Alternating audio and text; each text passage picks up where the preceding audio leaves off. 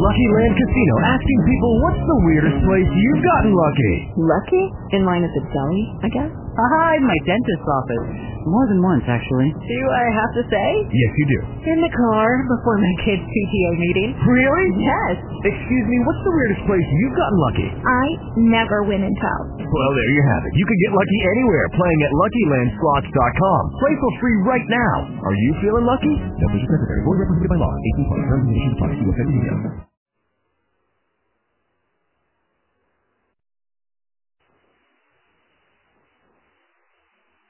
Hello, this is Glenda Cancel with virtualvisionpractice.com, and today we are going to have a conversation with Matt Leib. He is an infrastructure expert uh, with many years of experience, and I would like to um, hand the um, floor over to um, Matt for a minute so he can tell us a little bit about himself and uh, how he got to where he's at and what he's doing, and then we'll jump into the topics. Matt, how are you? Oh, I'm great, Glenda. Thanks. Um, happy to be here. Uh, so I guess, as you said, the first question is, who the heck am I and what's my history? Uh-huh. Um, I graduated college about 30 years ago, and my first my first job was uh, managing the computer department at the Radio Shack. So that I know it's funny, isn't it? Well, it's That- funny because there's so many people I know who started at Radio Shack that are in IT. especially where you are in the Yeah. Area, sure. Mhm. Um, but uh, you know, I, I only had a minor in in comp sci in school. In fact, my major was English. Um, so that's incongruous, certainly. But I needed a job, and and uh, I had a little bit of skill with uh, you know the first generation uh, IBM XTs, and and so that was my work, and uh, so I've been doing it for a very long time. I did uh, at the very beginning of networking, I worked in Banyan Vines and and that kind of stuff at Budget Rent a Car and Oh, uh, coax cables, love them. Yeah. with, with AAUI and coax, sure. Um, we we even had a Xerox back then, which by the way was really cool stuff. Yeah. Um, so uh, years go by, certainly. Uh, a number of different experiences, a number of different technologies, and I started working for a firm called Rapid App out of Chicago, which was a consulting firm. And uh, I uh, I got exposed to this uh, VMware stuff, Mhm. which I thought was incredibly interesting. And, um, I, I've sort of been working with VMware ever since uh, 5,000 BTP vision. Um, so um, I, I got out of consulting after a while, and I and I joined Zurich Insurance, where with my experience in VMware, um, I was basically running what was at the time one of the largest VMware environments in, in the world, and in fact, um, the first uh, enterprise license agreement that VMware ever sold to me. Oh, cool. Yeah, it is pretty cool. I, I like these. You know, this, this is the kind of stories that the old people get to tell. Oh yeah, I'm right there with you. Don't don't worry about it. You're not, you and I are on the same page, man. Yeah, I hear you. So uh, a little bit of time passes, uh, about five years running this environment. We did have um, app, our app delivery through Citrix, so I did a lot of Citrix there as well. Um, first uh, uh, virtualized desktop environment, and they, those were fat Windows XP desktops for our developer community. We had about 10,000 of them. Oh wow, that's pretty Yeah. huge, and I'm sure it was difficult because there was no you know standards or you know industry standards or a methodology in place that people could use Yeah. that was universal. Well, yeah, and, and think about it, it's kind of like the beginning of the DevOps movement, uh, way before anybody even considered it. We Right. had images. We, you know, if you needed an XP desktop, we'd deploy an image. No, it was all manual. It wasn't like like the, the disposable desktops we deploy today in uh, non-persistent formats and things like that. But um, but things were pretty stable and, and they worked really well. Uh, we talked a little bit earlier about outsourcing, and at at a certain point, uh, Zurich decided to outsource their IT folks to uh, uh, to a big three-letter conglomerate, um, uh, not beginning with I. Well, I was just, I was laughing because all of the ASPs or cloud, you know, uh, vendors today are all ACS or EDS. You know what I mean? It's not uh, everything has a three letter yeah, I know. attached to it. it's the TLA, right? Right. Um, in this in this case, it was uh, CSC, uh, and I did have uh, some trepidation about joining CSC which I think was appropriate. But at the same time, um, EMC uh, had this mandate to develop this V specialist team. Mm-hmm. Uh, my um, interview process with Chad Sakac went really well, uh, and I got hired to be the first official um, team of the, the specialists at, at EMC, and, and it was an amazing experience. Of course, it was pre-sales, and pre-sales to me was a, a very new uh, experience. Yeah, practice. Yeah. Um, well, tough pre-sales is tough because you've got you've got a customer who's asking you to um, cook an egg perfectly and serve it to them exactly the way they like it, and then you've got to take that back to your engineering team that's going to deliver the solution. And sometimes the solution, you know, um, changes because the environment is different than they expected, or they see something that they they can't change that they have to figure out a way around. So um, it's kind of a precarious place to live because you've got the customer on one side and you've got engineering delivery on the other, and that's well, a, that's a weird balance. Yeah. That's true, and, and and and to a very great extent, that's the challenge, or one of the challenges of the job is, is to try to exact as much detailed information as you can before you start architecting a solution. Right. The um the team was unbelievable, uh, and at the time, it was the it was built um, around the concept of having a, a core group of, of architects at EMC that not only understood the storage world uh, that EMC was selling, and at the time it was really just two platforms. That was the. CLARiiON and the VMAX, uh, but also understood virtualization because um, you know there were, there was some um, some difficulties interacting with the with the pre-sales folks over at VMware at the time. Right.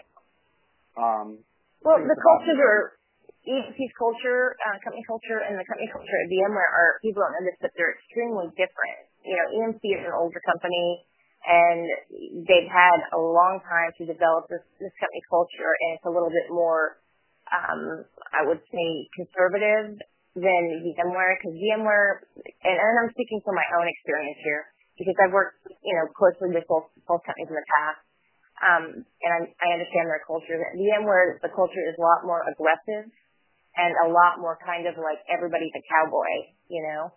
So, and they're always right. You're right they're always writing off the reservation and you're just like, dude, get back over here onto the reservation. I mean, they're just so competitive and it's just an environment of people who are just hardline VMware, you know, um fans and, you know, they just will not accept kind of um any kind of thing that would, you know, tie them down or hold them back. They're they're just that that type of group. Yeah, yeah, but at the time, uh, and and you know, I don't I don't know that that's necessarily the case today, uh, Glenda, but I I do think that at the time there was a, a little bit of, uh, of conflict between the two organizations because um, EMC had had very very pre- recently prior to that actually acquired VMware. Mm-hmm. So there was there was some pushback from the folks at at VMware in terms of, of promoting EMC equipment simply because they felt like they were being swallowed up into a massive conglomerate and, and they did well, have that yeah. sort of wild, wild west attitude. Um, well, and, and plus you got to understand that VMware um, worked on every platform, and EMC wanted them to always take EMC into the customer. And a lot of times customers HP or um, you know IBM or you know something like or that. Dell. Yeah. They just they yeah. didn't want um, they didn't want to um, limit their their customer opportunities by always and, and they should shutting in keys. And to Joe uh, Tucci's credit at the time, he realized that that was a challenge. Um, yeah. And so creating this team uh, under Chad was was really appropriate for EMC at the time to give a uh, sort of a collaborative uh, presentation to the customer base, but also promoting EMC equipment. It made a lot of sense. Uh, also, to Joe's credit, you know, very soon thereafter, he um, he sold back a good percentage of the company uh, to VMware so that they could be viewed by the rest of the ecosystem as an independent and not entirely reliant on EMC. Right. So there were some really smart moves. Um, also at the time they were introducing this V-block platform, which, which um, again is uh, to to use a phrase we we discussed earlier today, um, the x86 mainframe. Mm-hmm. Uh, and and while everything had been uh, distributed prior to this, the whole idea was to bring everything back into one sort of uh, centralized environment. Holistic, yeah, holistic kind of environment, yeah. And and again, a, a wonderful platform. Uh, Cisco UCS servers are, are great, um, and they were very game changing at the time. They have some very revolutionary technology built into them. Right, the UCS um, stuff, yeah. Absolutely, and and so the Vblock was a rock solid platform.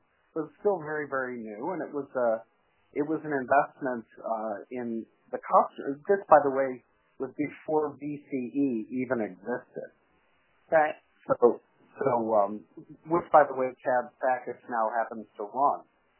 So, uh, yeah. So yeah, been been around for a long time. Um, yeah. It was. I had a great time there, but but quite honestly, for me, um, you know, it was a very competitive pre-sales uh, environment, in a very high profile environment, and I wasn't quite prepared for it. Yeah, that that kind of visibility can be, um, you know, draining.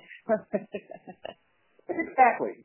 Uh, and so while I loved working there, it, it really wasn't the best um, experience for me, or honestly for for EMC, and I moved on. Um, yeah so uh, I, you know, I did a little bit of private consulting for a while. Did a couple of uh, uh, of VDI implementations um, privately, mm-hmm. and then um, time moved on, and I joined uh, VMware. And again, I loved VMware. Uh, this was not too long, just a couple of years ago, mm-hmm. and um, and the group that I was working on at, at VMware was uh, was based on this software-defined data center model that's uh, not too different from the VS, what what we currently know as VxRail, mm-hmm. um, in terms of, in terms of equipment. But mm-hmm. uh, our particular group's model, which was uh, sort of privately funded by Carl Eschenbach, was um, was very different in that we were all about um, creating a model of distributed deployment to include um, an AWS, uh, uh, you know, a vCloud Air, vRealize suite, uh, so that in deploying an application, you could choose where you wanted to deploy that as an administrator from either on-prem to off-prem. Right. Uh, it was um, it was a great idea, a little bit ahead of its time. Uh, and based on the, the massive apps that we were trying to deploy, things like JD Edwards and uh, and SAP and, and the, the big sort of corporate apps, uh, right. it took a, a lot of massaging to get those apps uh, to uh, to go where we wanted them to go, custom scripting, etc. Right. They're, well, those are enormous apps that have a lot of modules, and um, you know, they take up a lot of juice as well. So I understand. And and each one of them had you know sort of a different model for deployment. Mm-hmm. So yeah. you know this this customer wanted this app, this that that customer wanted that one, and each implementation was truly custom. Right. Uh, and and quite honestly, in order to do something like that, you really have to have a piece of software that's so flexible uh, in in terms of its ability to deploy that um, it was uh, able to handle these various applications from the ground Right. up. Massively complex applications, and every customer wanted something different. So there were different feature sets that they wanted, and you know, JD Edwards and SAP they offer that to the customer, and um, then you know, as the um, person who has to implement it, you're just kind of like, well, thank you, JD Edwards, thank you, Yeah. SAP. And, and, and thank you for changing the way you did things. Yeah. um, which which happens on a regular basis. So so the the team actually disbanded after about a year, Mhm. and um, and I found myself uh, uh, getting um, employed by a uh, a fairly significantly sized um, integrator uh, Mhm. called Onyx, uh, which is spelled O N X, so it's pronounced Onyx.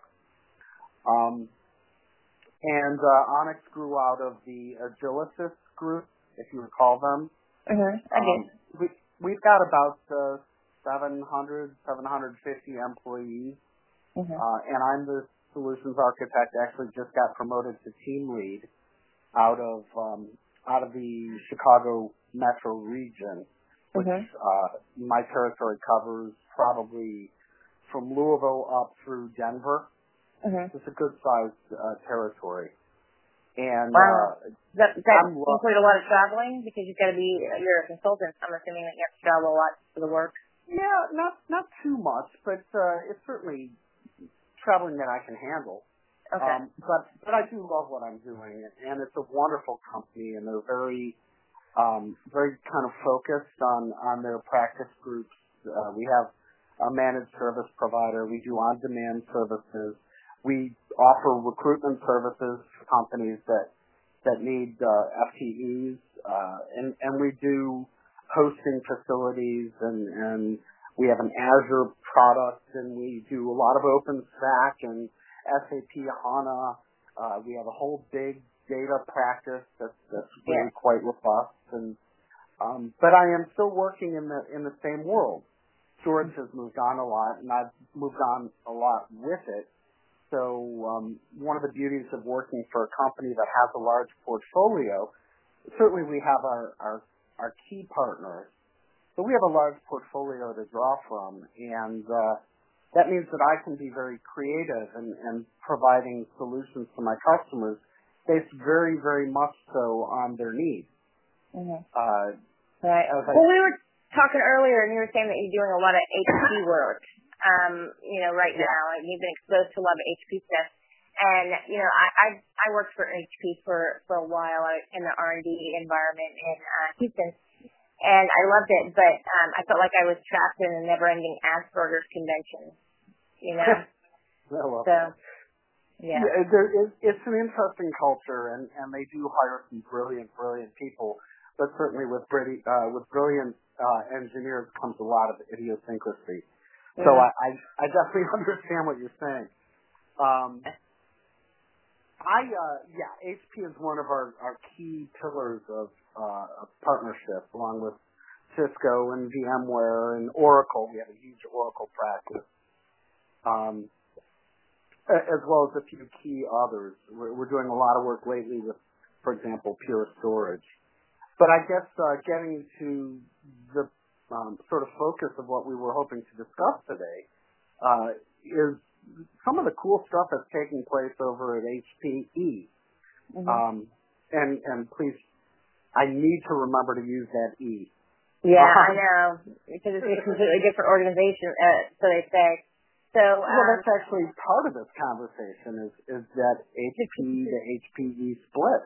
yeah, Um, I, I really think they're making some some bold and interesting moves as a as a company, and well, in a you way, know that they've got Meg. So I mean, the fact is that she's the first CEO that they've had in um, you know, so long that's not totally you know corrupt or you know an egomaniac. So I mean, she just she just came in and she settled everything down. I mean, they they tried to get I, I can't remember his name, but he was an older gentleman from a smaller company to come in, and he just Leo? failed. Um, yeah, he failed so yeah, he face planted so hard. and he dropped him so quick, and I felt so bad for him. But when Meg came in, she really stabilized the company, and it's awesome because you know, as a woman, I think it's pretty incredible that that she did that. And there was a tweet from HP that said, um, you know, uh, Beanie Babies is what made made um, Meg a success. And I tweeted back to them saying, well, that that's really enlightening um, for you to say that you know this woman who is incredibly accomplished um, is only successful because of some stuffed animals. I mean, are you kidding me with this? You guys, you know, marketing, shut up, just zip it, you know. well, I I actually agree with you though. I think she's amazing, and and I I, I love the new attitude by.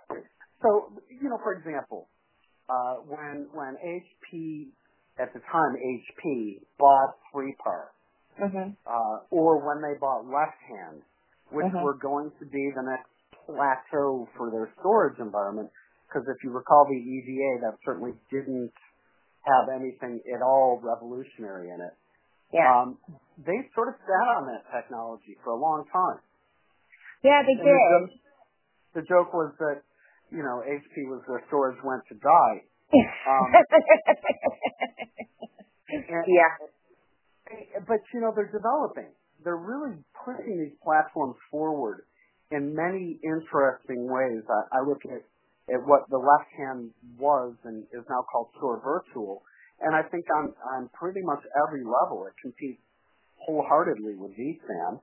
Mm-hmm. Um, and and I think that's a, a very compelling thing because it didn't and mm-hmm. you've got the ability to cross clusters, and you've got hybrid or all um, flash capacities in in your uh, in your what is today called Store Virtual. You've got um, Three Par is now one of the most interesting and robust storage plays in in the industry. Mm-hmm. It is enterprise class. It's federated. You can use the same software to manage whether you've got one of the smaller environments and it's all spinning disk, or one of the largest 2000 series or 20,000 series, and it's all solid state. It mm-hmm. doesn't matter. It's all manageable by the same interface, and I think mm-hmm. that's brilliant, uh, mm-hmm. which no other company really offers. Right. Uh, and I'm not, I'm not disparaging, say, NetApp, who who foundered a bit, um, and and certainly the acquisition of SolidFire by NetApp is a huge uh, boon for them. And, well, as and, far as like storage and stuff goes, I mean, what about what's going on with like Nutanix, where they're kind of trying to bring the storage back to the server, you know, and make it local? Oh, I, I think there's a great play for hyperconverged. Mm-hmm. Um, uh, I, you know, I, I have my own opinions on on the um, the SimpliVities and Nutanixes of the world, and I think they they really do fit um, a use case that that many companies require. Mm-hmm. Um, and but again, that's like probably the fastest growing uh, segment of the market right now, with players like Maxta and and Pivot Three, and uh, you know I could go. GridStore has one. There's so many different hyper-converged solutions today. Right. Um, but again, I don't think that's just a storage play. Um, yeah. And well, right, because they've got they've got a they've got a um, hypervisor, and I mean it's it's more than that. They have they OEM hardware, so they there's a specific hardware platform. So I mean, it, it I understand what you're saying. It's it's um it, everything like that when you've got something that is um you know that wholly owned by a company um and it's proprietary and it's not open, you know, you kind of like once you do once you make a commitment to that, you're committed, you know. Um. Yeah, I don't. I don't know if if you're looking to, to for example, I mean, the idea, or one of the ideal use cases for hyperconverged is your remote office, back office type solution, mm-hmm. right? So, um, I don't know that the the lock-in is quite so stringent when you're looking to support you know, a, a, a remote office with 50 virtual machines or something like that. Mm-hmm. Um, what I do believe is there are other solutions out there that may be more well suited depending on your particular needs. In fact, uh, uh, getting back to HP, they have this uh, HC Uh, right now they have a 250 and a 380 in their line.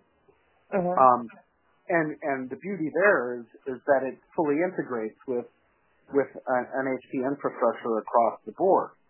So if you want replication to your you know larger Hewlett Packard enterprise um, environment that's back at home office, uh, these HC platforms are really well suited for that full stack integration, uh, and and I I like that. Um, and I'm not saying you can't do that with with some of these other players. I just think that you know the beauty of of what's happening. One of the beauties of what's happening at HPE right now is a a vision that I've never seen them have before. In that all sort of components eh, with no desire to lock you in. Certainly, they want to sell products, but not. It's not about lock in. It's about integration.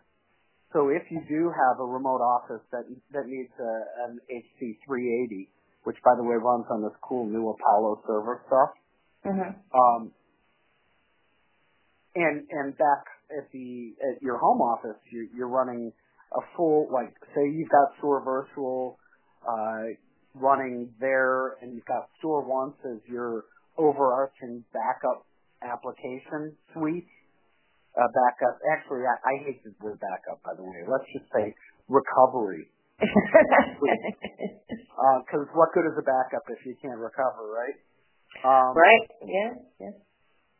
Uh, it's but again, the whole vision of this infrastructure is that it's all part of one large environment, and it's, right. it's interesting because we're we're taking, you know, the FlexPod vBlock world way beyond to the next uh, level, in in my opinion, at least.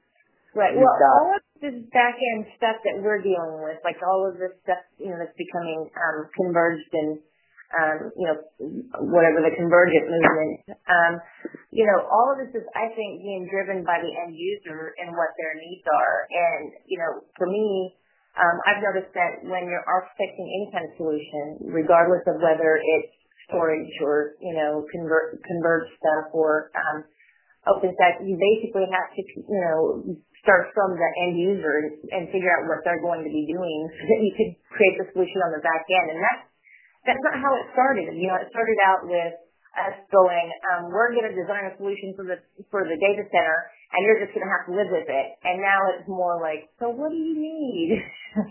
how can we make your life better? You know, that's very true. Um, and, and our, our goal in, in designing these systems for our customers is, uh, is, is rapid deployment and, and agility and all these buzzwords that the industry loves so much. But when, when push comes to shove, it's about giving the end user the experience, the seamless experience that they need so that in many ways they don't swipe a credit card and start deploying to AWS. Exactly. Um, not that AWS is bad in a in a an ideal use case. Uh, burst infrastructure or or uh, you know multiple web servers clustered for hosting web apps or, or things like that. AWS is a perfect use case. Well, yeah, I mean, there's, you know, the, I think, you know, people universally just see them as the, the best and, you know, kind of leading edge cloud, you know, provider. So it makes well, sense. they are a juggernaut. You know, it's it's yeah. hard to compete. It's it, that's why, for example, and I, I'll I'll bring HPE in yet again. That's why HPE is not in the the public cloud with Helion anymore, yeah. which was a very smart move. Yeah. Helion still exists. It's an OpenStack distro that, uh, as well as an entire suite of applications to support it. Uh, more like Red Hat than anything else um, in in that space, but with a huge array of potential um, ancillary tools that would help our customers to do an OpenStack deployment with potential burst to AWS or to Azure. Um, but in this case, not a true public offering. Right. So so in this case, it's it's an adjunct to your to your home or on-prem infrastructure, and and not your public cloud infrastructure.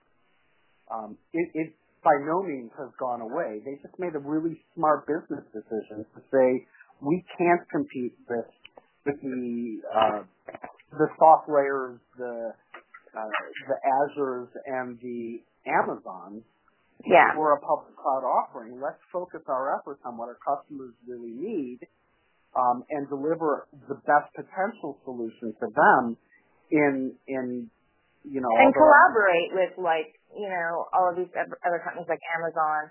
Um, you know, because they're that's what they're good at. So why not let them be good at it and just do what you're good at? Exactly. And and OpenStack is so flexible in so many ways with certain key standards, Mm-hmm. on storage, et, et cetera, um, that um, these these infrastructural decisions can be made, um, uh, you know, with an ideal focus on on really delivering the best user experience as push comes to shove, all the way down to your to your end users or your application developers. Yep. So that's part of that global approach that I that I'm really getting uh, jazzed about with HPE. They understand where they best play and where they don't best play, and they're not going to um, they're not going to build infrastructure for uh, a marginal solution. They're building it for the best solution, which Yeah. which brings me actually very nicely. I'm segueing myself. How about that? That's groovy. it is groovy to this whole um, composable infrastructure and synergy view. Mhm. Um, and and they are building these x86 mainframes. This this large synergy infrastructure, which by the way I've seen, uh, although it hasn't yet been released, Mhm. is just beautiful. The, uh, really, the the engineering that went into play to build these infrastructures, the the whole managed through one view architecture that that this synergy platform is doing um, or will be doing, and and that's really it, right? It's all about a vision of what the modern data center. I hate that um, next gen data center catchphrase. Yeah, well, and I hate the whole, you know, phrase holistic, but really that's what everybody's trying to focus on right now is the holistic thing because they want a, a holistic uh, solution so that, you know, it, it includes, you know, not only, you know, the storage, but the, or, or uh, infrastructure, but the end user, the whole ecosystem, as you said earlier. Yeah, yeah, it's really quite brilliant, uh, and and I'm I'm impressed with the the moves they're making. And you mentioned Meg, and, and I think she is a a, a great. Oh, let's just add another one. Last year at, at HPE Discover, or what was called HP Discover last year, um, I just got back from this year's, by the way, but last year uh, they introduced the Aruba acquisition.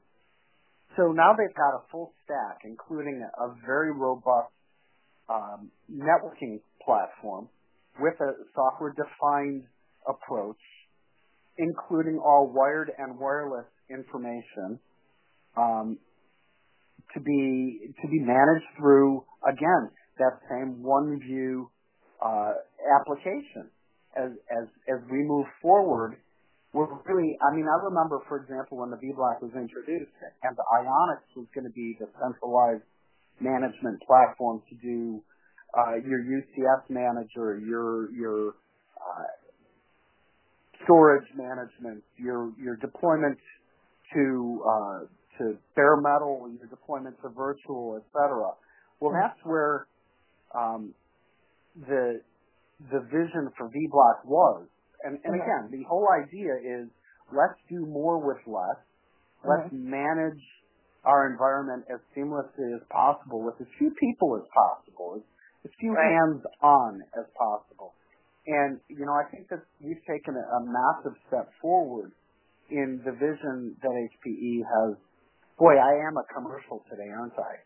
Well, um, you know, the fact is, is you, you got to go with what you know, and you've been working with a lot of HP, and you know, like I said, I used to work for HP, and I know, um, you know, what goes on, you know, under the covers, and honestly, they, you know, they've got some of the most brilliant people in R and D I've ever met. I mean, they've got like a huge, huge um, trough of just um, knowledge and stuff that they can tap into to, to come up with these ideas. So uh, I don't think that uh, it's uh, not, you know in, inappropriate to um, kind of toot their horn a little bit, you know. Well, right, and I, I think that um, you know the some of the industry view of HPE hasn't always been that positive. But well, they've had a lot of stuff going on with, you know, CEOs over the last, you know, 15, 20 years. I mean, they've, they've, they've had to put up with a lot, and they've had a huge number of layoffs. I mean, they've been cold down to the point where it's just um, bare bones, you know. And um, the um, last CEO, what was his name? Um, Mark Hurd. Yeah. Um, we used to call him Herd the Turd. Um, he really was a person who would burn the furniture to keep the building, and um, you know that's how he, that you know the way that he you know saved money was to get rid of everybody and not invest in R and D, and that's why you know HP didn't have a tablet offering when everything was coming out with you know everybody was coming out with tablets. HP had it on their, um, you know, they they had the the capability of doing it, but um, there were so many people that got laid off, and, and you know funding for R and D was so low because of you know Mark Hurd that they just couldn't um, you know get that out you know at the time, and it was just something that really was frustrating to a lot of people in R and D. I mean, everybody yeah. in R and D had um, you know, basically, you know, every time he turned around, there was another layoff, and he he just would not um, fund R and D, and R and D at HP has been sacred um, for a it, long, it long should time. Be. As, yeah, yeah, you're right. It should be a sacred cow, and it uh, and uh, you know, in the same way that a startup struggles if they focus on uh, on marketing and sales and they don't focus on on moving that product forward. Um, I, think that you're right. I think that the customer is not going to be interested in buying a product that uh, that hasn't shown significant growth. Uh, and and that's one of the things that really intrigues me about HPE today is they they really are building new and interesting, and they're not following the rest of the pack. They're building um, architectures that are truly different and truly exciting. And you know, right. look, storage is is is crazy. Storage is really the hot topic, right? Oh yeah. It has been for a while. I mean, when VD, uh, when VDI came out, um, everybody who, you know, had any sense knew that, you know, it was going to be very disruptive for storage, you know? Right. Because I.O. is, is the key there. Exactly. Um, you, you're, you, let's start from the very beginning. You can't build a, a, a VDI platform on a, an infrastructure that can't support the I.O. of boot storms or uh, or or that uh, antivirus scans or what have you. Um, yeah. These are going to they drive so much I/O back to the back end storage that if the storage is crawling, the VDI environment simply doesn't work. And yeah, and that was that was a roadblock for a lot of people when VDI first started. That was something that held the deployments back. I mean, for a lot of years, VDI was just a concept because nobody was really deploying it in production because right. all of the you know um, proof of concepts were performing so poorly. Actually, uh, my experience was slightly different. I'd say the POCs and the pilots would work really well, but but scaling those up. Would, well, that's that's what I meant. When you started, yeah. you know, when you started really hitting them, and you know, getting people to you know actively use them for your you know end user acceptance testing.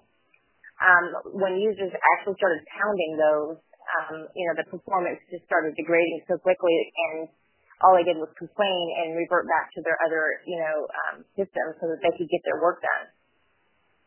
T- totally true, absolutely, and, and you know, it, it's like I go back to the early days of, of Citrix when I was working with that stuff, and and if your user base experiences even a, a perceived sluggishness, and it may not even be accurate, but if might not even be well, Citrix based. Yeah. well, right, exactly. Um, if if it doesn't work as well as the application that's already loaded fat on your desktop, then you know you're not going to get the buy-in from your end user community. Exactly. And, and those problems have now been resolved. yeah. Uh, it still needs to be architected well. You still need a, a nice lean desktop that that you know got some of the things like prefetch and and indexing and, and stuff like that removed Mhm. from their from their profiles. But you can get a Windows 10 desktop down to about uh, 30, 35 read-write IOPS per desktop. So let's scale that up at 10,000 desktops and 35 read-write IOPS per. That's a huge amount of I/O. Yes, it is. Overwhelming. Unless, Yeah. unless you've got a storage environment that's that's architected well to support that, um, with enough size and enough I/O to manage that level uh, of requirement, your your VDI platform is going to fall on its face. Well, speak, yeah, speaking of that, how do you do your scaling testing? I mean, do you have an app that you use, or is it the screen test that you use? you know, everybody, um, you know, I, I I usually end up with the screen test, but um, you know, I know that there's a lot of products out there today that you can use for scale testing. Um, I love that. Um, yeah, I mean, ultimately, what what when push comes to shove, it's about math, right? I, you know, I typically use a homegrown spreadsheet, uh-huh. uh, and and, um, and I and I do that math, right? I, I take your your slew of sample desktops and Uh-huh. and, and uh, you know, one of the things that that I like is uh, Liquidware Labs has a great tool. Um, uh, you know, and they're not the only ones. Uh-huh. Um, but when you do a, a test deployment on a series of, sort of uh, distinct work group focused de- deployments, Uh-huh. uh, you know, uh, uh, say there's five images that you deploy, you take those five images and you deploy, you know, 20 desktops to each of the five, that's 100 licenses of, of these types of tools. Uh, and then you do the math. Uh, at, at a random sampling of 100, scaled up to uh, 5,000, I'm throwing numbers out with no particular use in mind, no customer in mind, Uh-huh. uh, that math will, will play itself out. So if, Right. if you've got, uh, you know, 350,000 IOPS required, then you have to scale your storage environment to support that. And you have to scale at peak. You can't scale at, you know, at rest level or, or daily use level. You have to scale for peak. Right. Uh, so 350,000 IOPS used to be an incredibly daunting uh, number when you when you particularly rely nothing on uh, on nothing but spinning disks. Uh-huh. Uh, I'm a big fan of ZFS, for example, uh, which uh, is the uh, the the file system created by Sun Microsystems, which Mhm. was uh, which was in play before uh, before Oracle bought Sun, and Mhm. it's still very much a part of the uh, the, the Oracle storage platform. Uh-huh. Um, and and the beauty of, of ZFS was that you could you could actually divide out your read cache and your write cache and grant however much you need simply by adding more SSD into each of those layers. Uh-huh. Uh, great, great stuff. Um, it's harder today uh, using something other than ZFS Right. to sort of isolate read cache versus write cache. Right. Um, but but even so, you have to take those those raw numbers and and put them into your formula, and uh, based on you know the direction the customer wants to go with their storage, say they don't want ZFS for whatever reason, um, but they want something, say, all solid state. Uh-huh. Well, we can do we can do that with a with a three par or a, a Pure Storage or a SolidFire or any of a number of devices out there that that actually manages um, that sort of thrust in a in an all solid state environment. Um, so so basically, what you're saying is, is you use the spreadsheet and then you wait for people to scream. Well, yeah. I mean, I was just, I, I'm just kind of like because I, you know how many customers are going to want to buy Liquidware Lab licenses so that you can do scaling testing. Not many. So you know, if you're just using a spreadsheet and and you're going in there with just these raw numbers and you know trying to scientifically and you know um, kind of academically apply them, and then you start testing you're still waiting for people to start screaming, you know, just to let you know if it's working or not. But by the same token, so this is this is important, Glenda, because um, you know, going back to the early days of virtualization, you know, it was always the the the fact that now your your server isn't on bare metal. your customer is going to say it doesn't work as well. Uh-huh. We have to show evidence of the fact I mean, they can scream all they want, but if they if they say, you know, it's not as good as it was, we mm-hmm. have to show them that in fact today is actually better than it was, and this is why.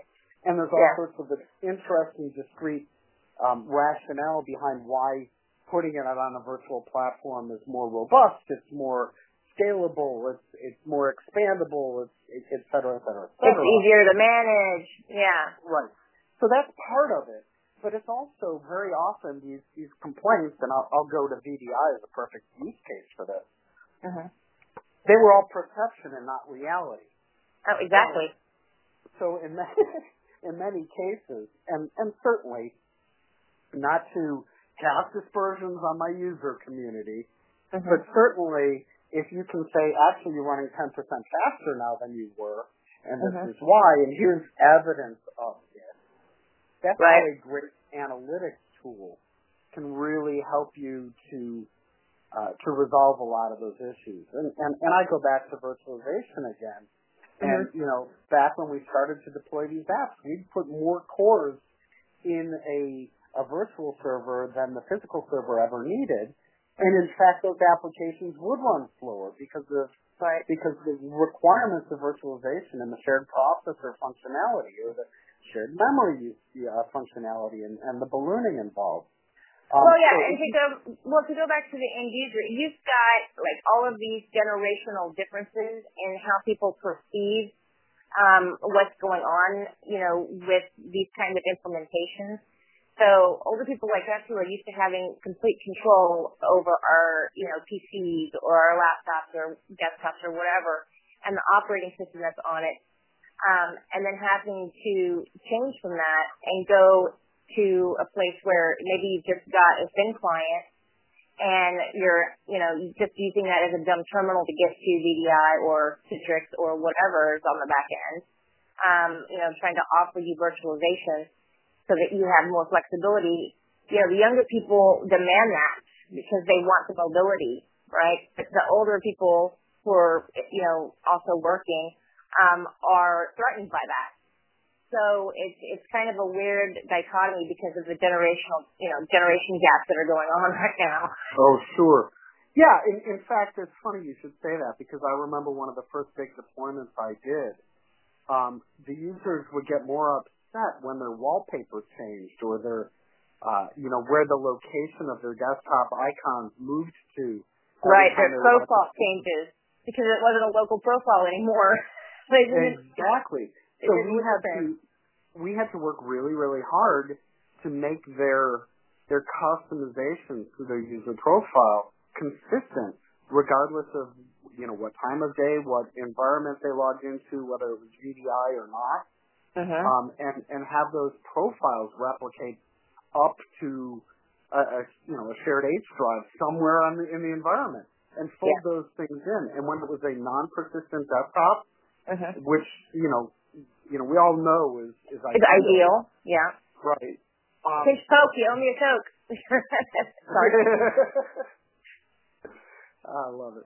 Um, you know, it, it, that took some some real nuance in, in architecting these environments, but but that was going to be our complaint from our user community. If it doesn't look the same, it doesn't look the way they want it. If right. in many cases they couldn't get to those those holiday pictures they took or that iTunes library that they were storing up in their home directory, which yeah. of course we know a big no-no. Yeah. Um, it was, you know, it would again fall flat on its face and so we needed to accommodate to a certain extent. And, and many many times my customers would just write a policy that says, "Thou shalt not put thine iTunes directory on your shared home directory." Right, right, yeah. And all of the uh, print issues, you remember those, right? Dealing with yeah, all of the network printing issues, taking the local printers and, and turning them into network printers and forcing yeah, people to. No, nobody yeah. really did that well, but Citrix at the time.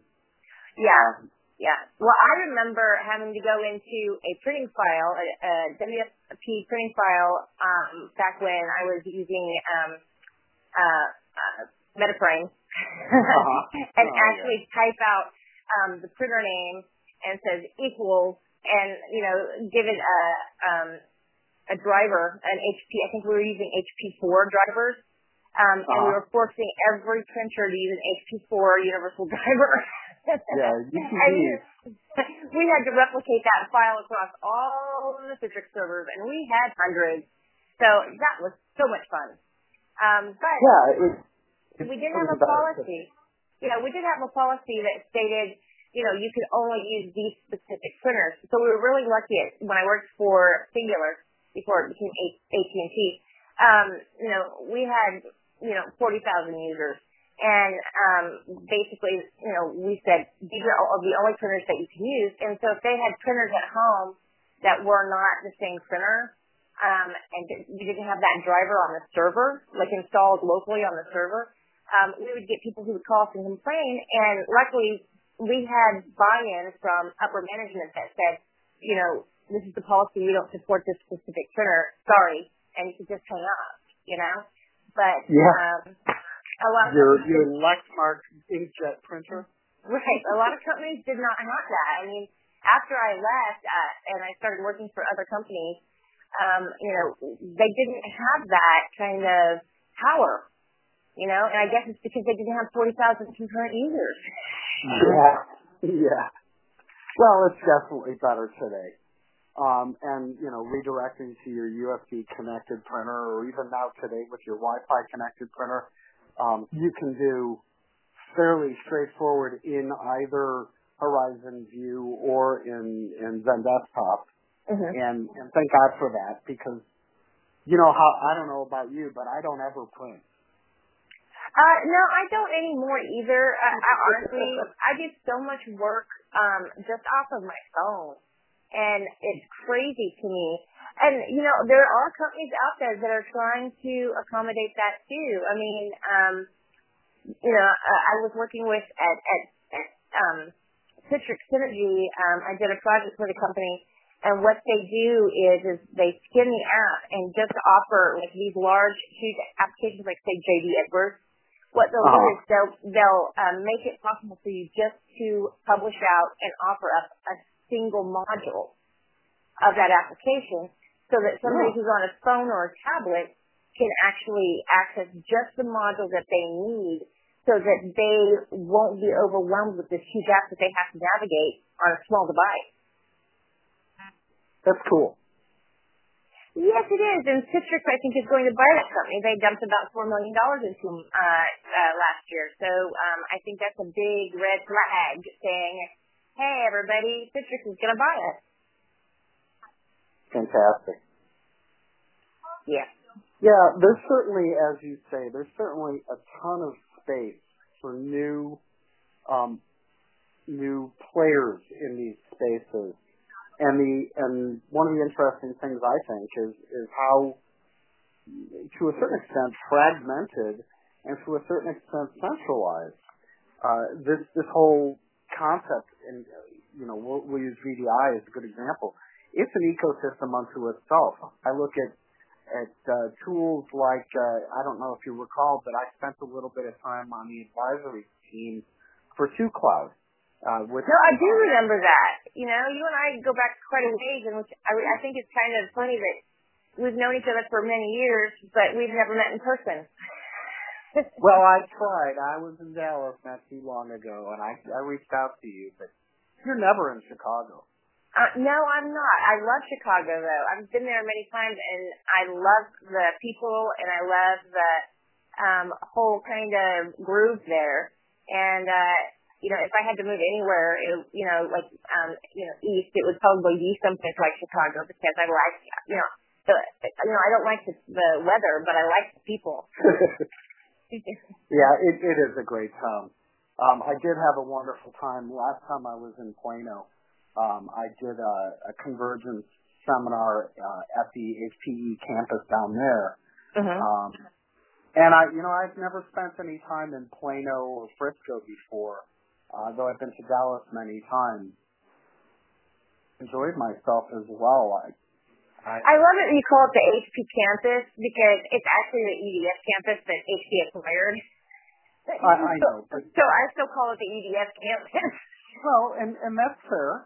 I just don't. I never went there when it was EDS. It's a weird place. It feels like, uh, well, it totally feels like it was built during the Kennedy administration. Um, that's what um, it was. right, right. But the architecture is really kind of wild, isn't it? Yeah. And it's yeah. so ghost towny right now. Yeah. Yeah, it is. a little Stepford. It is, you know, there's kind of a herd mentality, I, and you know, it, it's kind of um funny uh, if you've got a sense of humor, which you know in IT we do have kind of a twisted sense of humor. It, it's funny and it's fun to just mess with people. Um, so you know you go there and you just poke people until they cry. But uh, you know they they are they are they can be kind of um, you know like that. I've got I've actually got some friends that work there. Uh-huh. so yeah, I mean it is it is kind of a weird culture, but um you know, they they get it done. They get it done. Yep. Um. So, do you have any other questions? Well, I mean, I think you know we've we've covered all the the stuff that we were we were um, planning to. Um, and you know, the funny thing is, is that um, you pretty much interviewed yourself. Thank you for doing my work for me. Uh, um, so funny. Yeah, I love you. Um, so I'm very happy with this um, conversation, and um, you know, if you want to, you know, provide anybody with um, or the listeners with kind of your social media um, existence, so that they can follow you if they want, which I think is a good idea because I follow you, and um, I think that you're worth following, and in fact, you're one of my favorites. Um, you know, my oh. my my what frequent follower. I frequent follow you. oh. so, um, so you know, sure. On, give it on up. Twitter, on Twitter, I'm um, at mbleib. We spell that wrong in my family. Um, yeah. Because pronounced pronounced Lieb in German, it would be L I E B, but we don't spell it that way. Um, okay. My blog is virtually tied to my desktop. Um, and uh, I've been spending a lot of time late with folks from Tech Field Day. Uh-huh. So you can watch some videos, uh, Storage Field Days. I'm actually going this week to a Tech Field Day in Boston. Um, uh-huh. So uh, on any of Foskett's links, if if uh, if those uh, listeners know uh, Steve Foskett, go to techfieldday.com. Follow the YouTube channel. You can see me on the on many of those videos as well. Um, and uh, I've been doing some some posting on the uh, the SolarWinds THWACK site lately, which is very interesting, uh, and some very good conversations there as well. Uh-huh. Plus, I'm on LinkedIn, uh, uh, Matthew Leib, and um, I even post sometimes to our corporate blog. All right, well, groovy. Thank you so much, Matt. I really, um, you know, enjoyed this, um, you know, uh, conversation. And uh, I really, you know, I've been chasing you for a while to get you to, um, you know, kind of have this conversation with me because I think it's something that you know people will find interesting and uh, want to you know uh, hear about. And it, I mean, if they're technical, if they're technical. um, well, you know, the fact is, is you, you speak in technical language, you know, and a lot of people who aren't as technical are are probably going to, um, you know, kind of lose focus. But you know, I do have a lot of followers who are extremely technical, so I'm not that worried about it. Good. Because my audience is technical. Um, and I'm the, I'm the same way. Um, I did an interview with um, a young woman who has a blog that she just focuses on women in technology. And I, yeah, I was the second person that she interviewed. And it was funny because the first person she interviewed was uh, like a product manager. Uh-huh. And then she interviewed me. And when she, you know, she released it, um, basically a lot of people went out to read it or um, listen to it, and you know they were treating, well, this is a really complex and, and you know technical conversation, and I was just like, Jesus, what do you expect? Do you expect me just to, you know, come out there and try to sell you something? Of course, it's going to be a technical conversation. It's women in technology, um, but I think. That, um, I think that the perception was is that women aren't that technical, and it was just well, funny to a me. terrible perception. I know, but it was it was funny to me because you know people didn't expect you know the the conversation to be technical, and I was just like, geez, you know, this feels like 30 years ago, you know, like you just didn't expect me to have a technical conversation. And you know, the fact of the matter is, is the young woman, her name is Lauren Mal- Malhoit. Um, I love Lauren.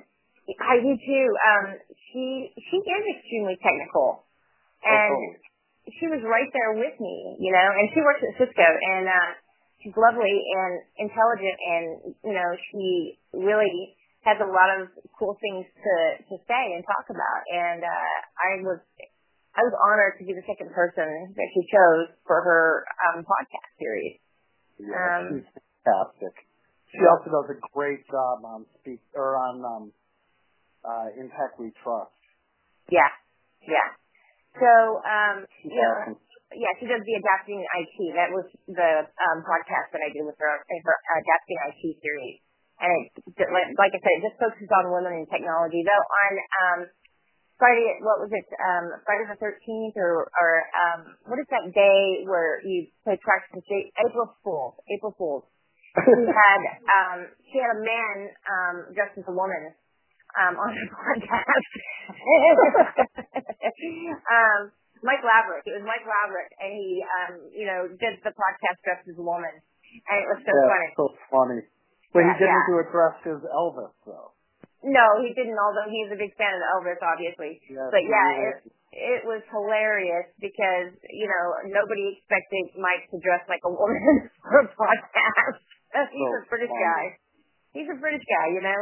Those guys Wow. don't really usually get into that kind of stuff, but um, he's he's wonderful, and you know we're sitting here name dropping like a, a couple of um, teenagers. So let's let's end the call on that note. Um, right. Thank you, thank you so much, and Oh, Linda, um, I'm happy to do it. I'm I'm really pleased we got around to this. I've been meaning to uh we well, we've been trying for a while, haven't we? But We no, have. I'm really I really appreciate your time and and you know, I hope that my messaging was good. it, it was excellent and um, you know very comprehensive. Thank you very much, Matt, and have a wonderful um, time at Tech Field Day. And if you come up with anything interesting, um, ping me because I'm always interested in hearing, you know, um, from you because you're one of the smartest people I know. So Oh, Thank you. thank you. have a wonderful, wonderful time, and thank you again. Have a great day. Bye. You too. Bye bye. With Lucky Land Slots, you can get lucky just about anywhere. Dearly beloved, we are gathered here today to... Has anyone seen the bride and groom?